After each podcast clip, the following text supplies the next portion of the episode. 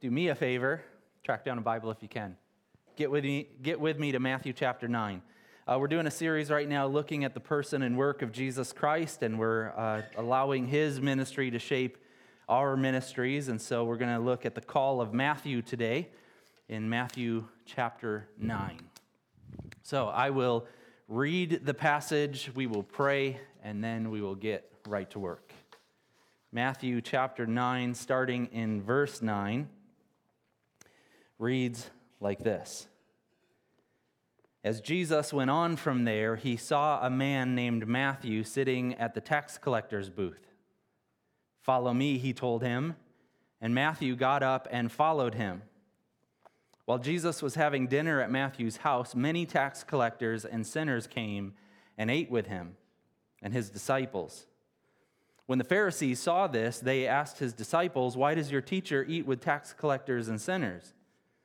On hearing this, Jesus said, It is not the healthy who need a doctor, but the sick. But go and learn what this means. I desire mercy, not sacrifice. For I have not come to call the righteous, but sinners. Let's pray. Lord, as we've opened your word together, we're asking that by your Spirit you would speak over us. We're praying, Lord, that you would use this time to help your people know you better. And help us, God, to be people who are on mission with you for your glory. Amen. Amen. So if you look at this, we've got an unlikely disciple, we've got an unlikely community, and we've got an unlikable strategy. And so let's take those one at a time. The unlikely disciple is the man named Matthew. If you look at him, he's a sinner. Look at verse 9. As Jesus went on from there, from his previous ministry post, he saw a man named Matthew sitting at the tax collector's booth. Follow me, he told him, and Matthew got up and followed him. You've got this individual who leaves everything in that moment to join the community of followers of Christ, but he is an unlikely individual for this. He was a tax collector. So, what was going on during that time was uh, Israel was under foreign jurisdiction. They were a vassal state. They reported to Rome, and Rome was the one who was kind of overseeing them, and they had kind of military people posted up there. Uh, and the, the agreement was as long as you pay your taxes to Rome, and as long as you kind of fall in line with what we're doing, you guys can maintain your identity. But if not, then we will destroy you, we, were, we will overwhelm you. Now, to see that plan through, they had to uh, assign different people to different roles. And one of the things that they would do is they would find nationals, people who lived there, who would help with the project. So they would enlist them to become tax collectors. We need people who are on the ground, who are able to say, look, you owe this kind of money to Rome, to Caesar, and you need to pay that. And so they would uh, give people a job like that. And that's what Matthew was doing. Now it was beneficial for him because he could. Um, he, he, he would get paid handsomely for this assignment, but can you imagine the reputation that this individual would have in the community? People would look at Matthew, and uh, maybe I'm wrong, but just, you know, how do you guys enjoy paying taxes? How does that make you feel, right? And how do you think about those people who are in that role? Who, and, and so Matthew's a person who is unlikable. That I'm sure the community would look at him and say, We despise you. We do not like what you're doing. We don't like how you are benefiting from that, from that job. We don't like what it's doing to us. I mean, one of the complaints, as I was thinking about it this week, it might sound something like this. They, people might say to a, to a person like Matthew, You are ruining our country.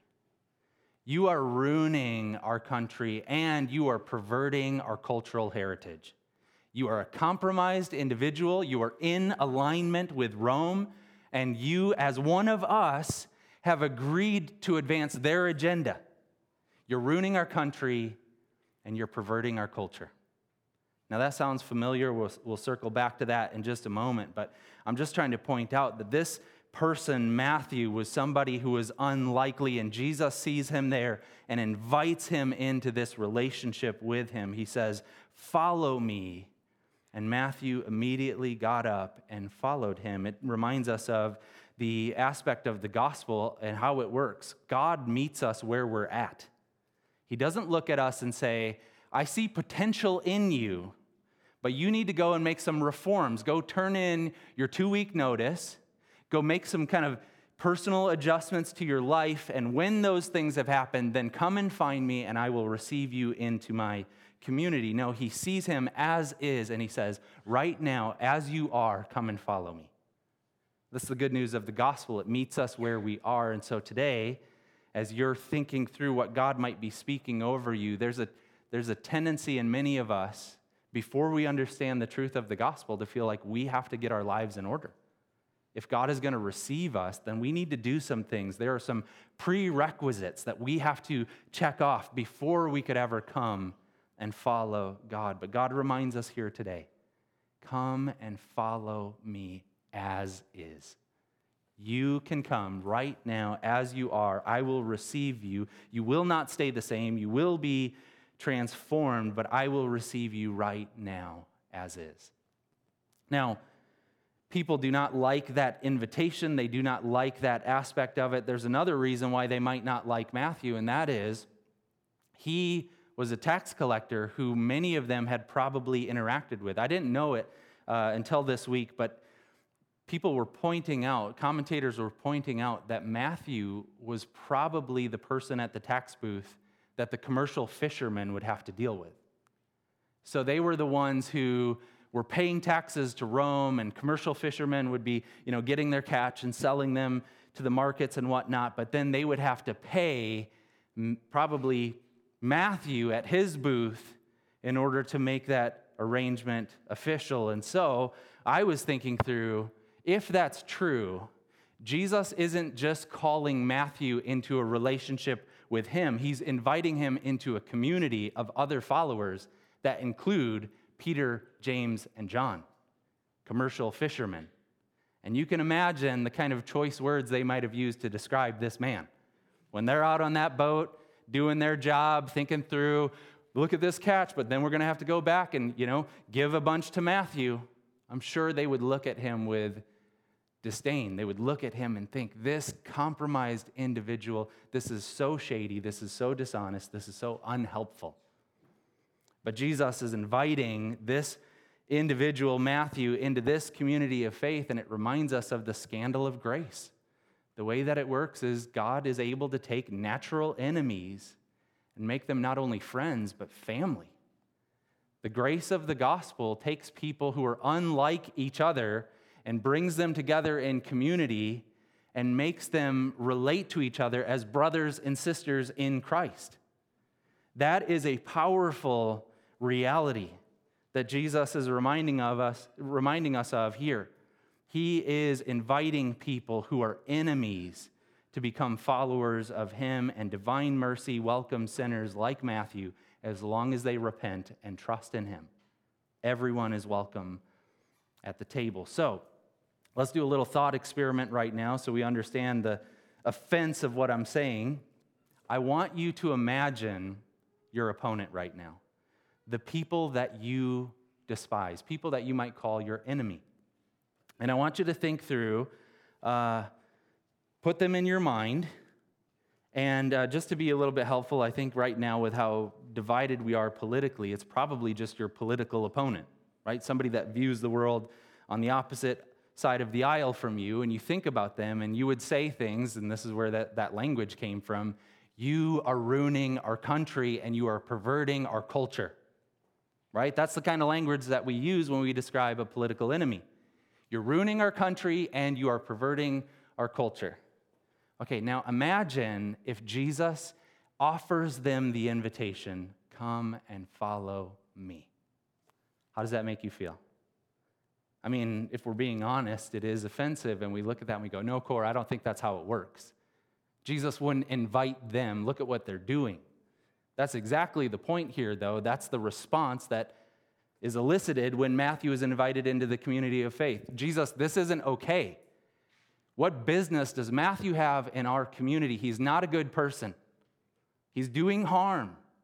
He's not following the ways of God. He's perverting who we are as the people of God, how dare you invite him into my community?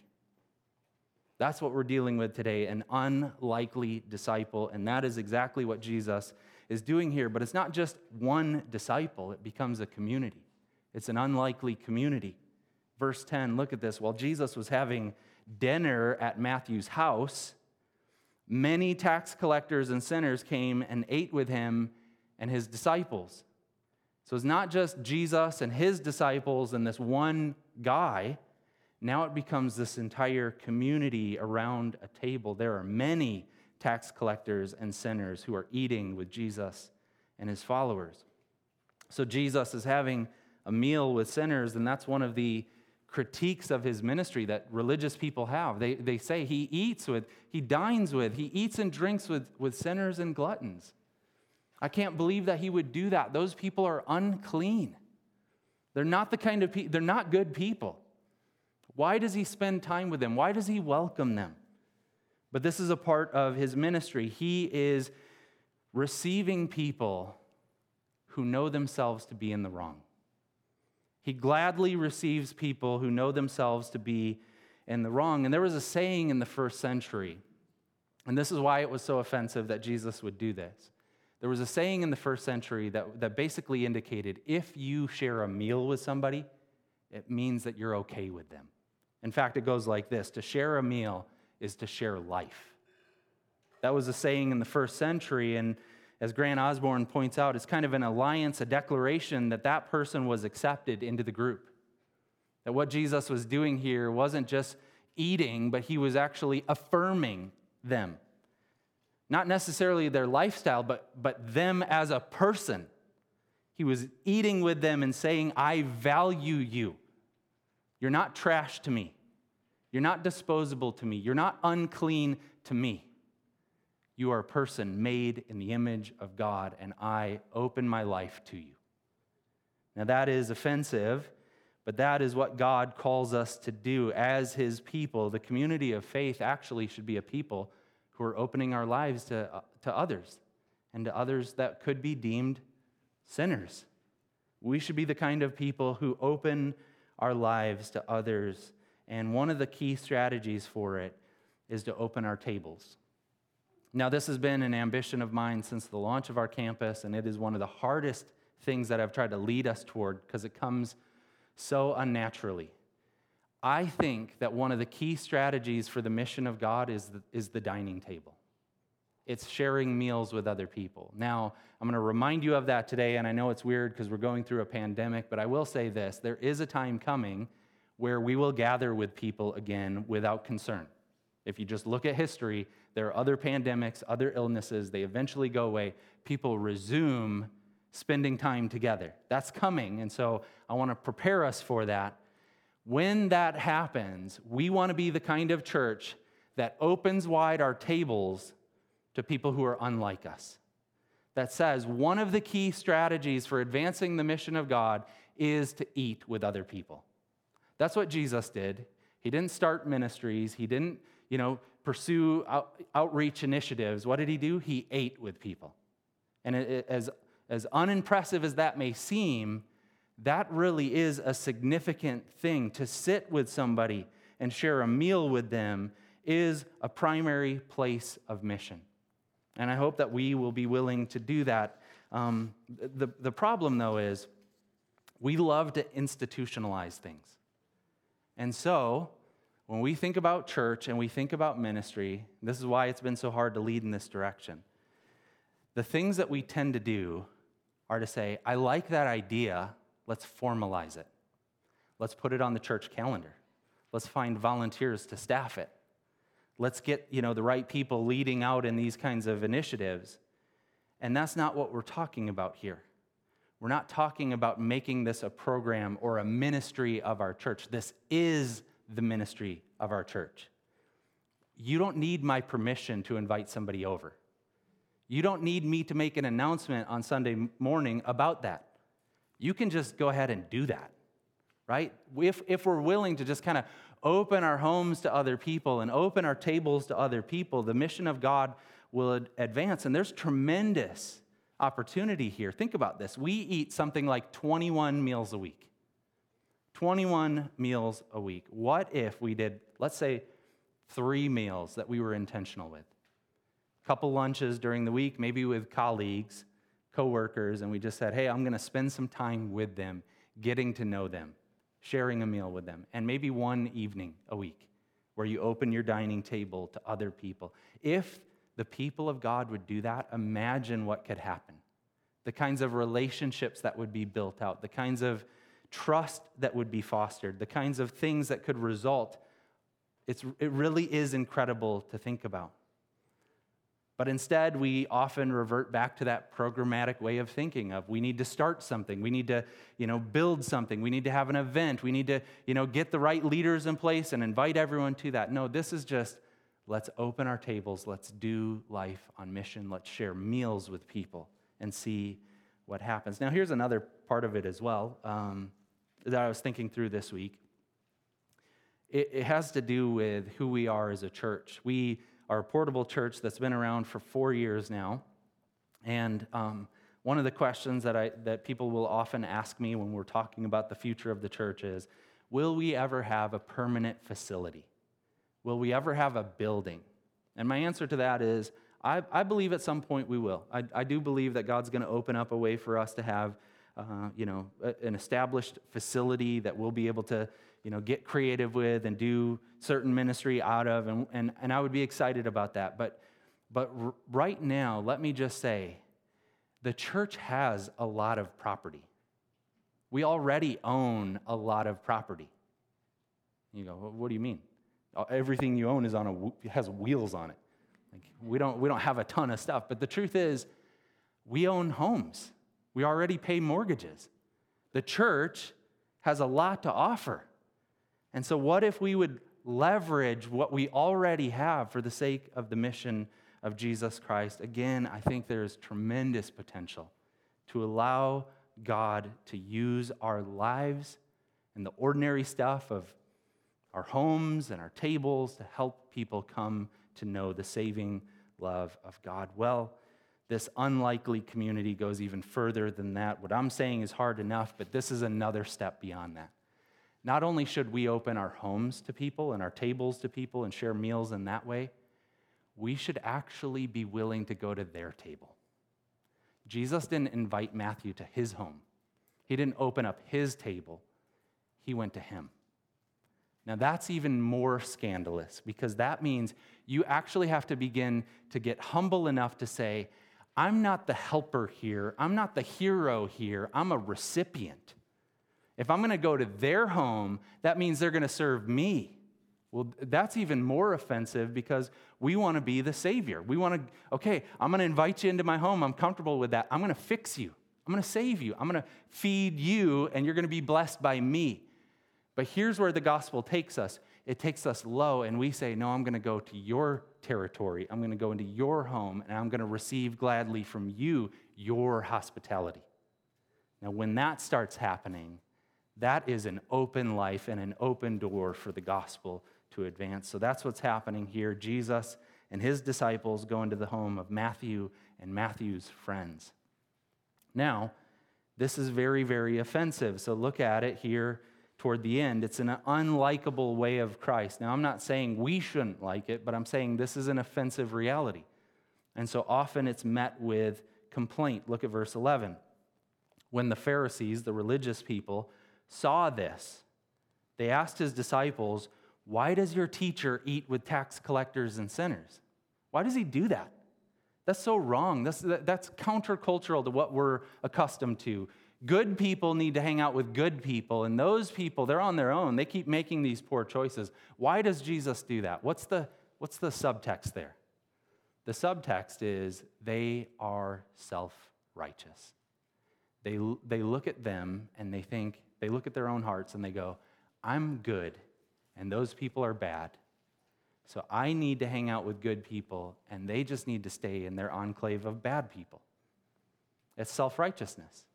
It's believing yourself to be on the good guy team and others to be on the bad guy team. And the, the Bible actually destroys those categories. If you read the Bible, it tells us those are pretty messy and mixed up. The best of us can also be the worst. The worst of us can also be the best. People are a mixed bag. Yes, there, is, there are plenty of good things that we can find in the world and in any unique individual, but there are also sinful things in every person, including the saints, including the people that we would look up to. And so here we find the Pharisees complaining, and the, the essence of their complaint comes from that realm of self righteousness. So I want to show you a quote here, and actually, I'll paraphrase the beginning of it and explain it, and then I'll take you through the whole thing. But there's a, um, a, a, teacher at Yale, and he's a philosophy teacher and a theologian, and, and he said something in, in a book that he wrote, and, and I'll give you the, the paraphrased version of the front end of it. He, he said basically that forgiveness doesn't work when I look at my enemy and I exclude them from the community of humanity. When I look at somebody and I say, You're so bad, I don't even really view you as a person. And he says, And forgiveness fails also because I exclude myself from the community of sinners. Do you see what's going on there? That's that self righteous thing where we look at other people and we go, You're so bad, you're subhuman, you're demonic. And then we look at ourselves and we go, But you know, that's, I'm just a good, I'm an innocent person. I'm a good, I'm a good guy. When that happens, there's no chance at relationship. So let me show you the whole quote here. This is Miroslav Volf. He says, Forgiveness flounders because I exclude the enemy from the community of humans even as I exclude myself from the community of sinners. But no one can be in the presence of the God of the crucified Messiah for long without overcoming this double exclusion, without transposing the enemy from the sphere of the monstrous into the sphere of the shared humanity, and transposing oneself from the sphere of proud innocence into the sphere of common sinfulness. Do you understand what he's saying there? When you spend time with Jesus, you begin to recognize I too am a sinner in need of God's grace. And I can't look at everyone else and say they're bad people. I need to recognize that there's this dignity there, there's a shared experience there. They're a human being made in the image of God, and I am also a struggling sinner. And when that happens, you move toward one another. There's greater likelihood of beautiful things happening, but when you are religious like the Pharisees, this is hard stuff. This is really, it goes against the grain of what we think is appropriate because we have done so much to try to be good people. And then we look down on anyone else who's not trying as hard as us. So when Jesus hears that complaint, here's how he replies. He advances the conversation in this direction, verse 12 and 13. On hearing this, Jesus said, It's not the healthy who need a doctor, but the sick. But go and learn what this means. I desire mercy, not sacrifice. I've not come to call the righteous, but sinners. He's saying, here's the priority of my ministry. I didn't come just to kind of affirm people in their goodness, I came to help them with their sin sickness. I came to be the physician, the great physician who will deal with the greatest need that people would ever have. I have come to find people in their brokenness and need and to help them. That's what Jesus is all about. And he is saying to these religious leaders, he's not saying, you guys are just fine. You're healthy, you're well, so you don't even need to worry about this stuff. No, he's, he's actually critiquing them in this moment. He's saying, You think you're so healthy, but you actually have a lesson to learn right now. You need to go and study that Bible that you love. You need to go listen to what it says here. It says, I desire mercy, not sacrifice. He's quoting a prophet who was critiquing the ministry of the people of God. They had all of their religious activities, but they didn't care about people. There was no mercy in it. And God said through that other prophet, just shut the door of the church, the temple, because all that's happening there is just noisy nothingness to me. You see, Jesus is saying, I've come to deal with those who are sin sick, and you don't see yourself in that category. You need to go and learn that you are sick as well. There are no healthy people under God's careful examination, but there are lots of people who think they are. That's a, a commentator who said that. Sin is everywhere. That's what the Bible tells us, start to finish. 1 Kings 8:46 there is no one who does not sin. Romans 3 there is no one righteous, not even one. There is no one who understands, there is no one who seeks God. Jesus himself will teach this same lesson a little bit later in the Gospel of Matthew when somebody comes to him and this person is a really good person, trying hard to obey the laws and the commands of God. And he replies to this individual in this way Matthew 19, 17. Why do you ask me about what is good? There is only one who is good. And he's using that word good as a synonym of right or righteousness. Saying, Why are you asking me about things that are good? There, there is only one who is good. And he's talking about God. Everyone else, every other person deals with this condition of sin. There is only one who is truly righteous. And so Jesus here is showing us this unlikable way of dealing with humanity, and it is to come near to those who are sinful. It's to draw near to them and to love them and to care for them and to help them. And his people then need to be on board with this mission of his. We need to be willing to go close and to share meals and to care about people who could easily be labeled sinners. So, as we wrap up this morning, I want to remind you of where we've been and maybe give you a few ideas for what God might be doing in this moment. But we've seen this unlikely disciple in Matthew, somebody who you would say he doesn't deserve to be on the team. But Jesus calls him where he is, and his life is forever changed by it. We see this unlikely community that rally around, that are magnetized to the person and work of Jesus Christ. They, they, they spend time with him and they enjoy it, they feel comfortable there.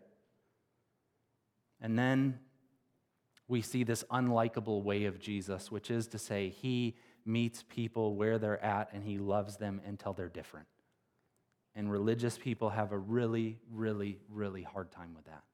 So, three ideas for us, three different kind of lanes of application. Some of us need to repent today of our righteousness. That's a weird saying, but some of us believe that we're good because we do good things. Some of us believe that we have earned God's favor because we've tried so hard at it. We've come to church, we read, read our Bibles, we do different churchy kinds of things, and we think that that's the reason why God likes us. And we actually need to repent of our righteousness. That goodness is not good enough. The only way to be acceptable before God is to place your faith in Jesus Christ for all that he offers us. Some of us need to repent of our righteousness. That would actually change us today. If we would say, I have been trying so hard to, to prove my worth to you, God. But today I, I recognize, I remember that the way that I'm acceptable before you is faith in Jesus Christ. I repent of my righteousness.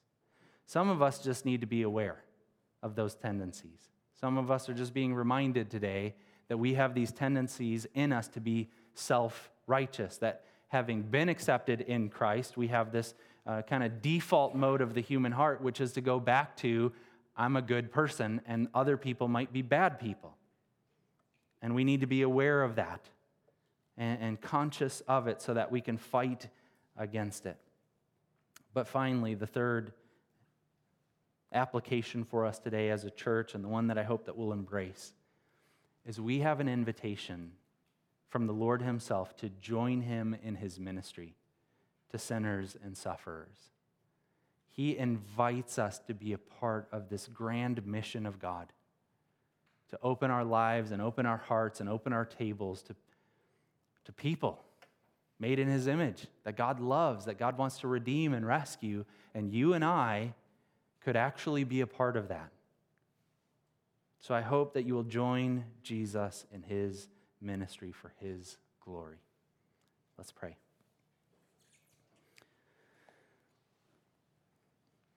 Lord, we pray that you would continue to search our hearts in this moment.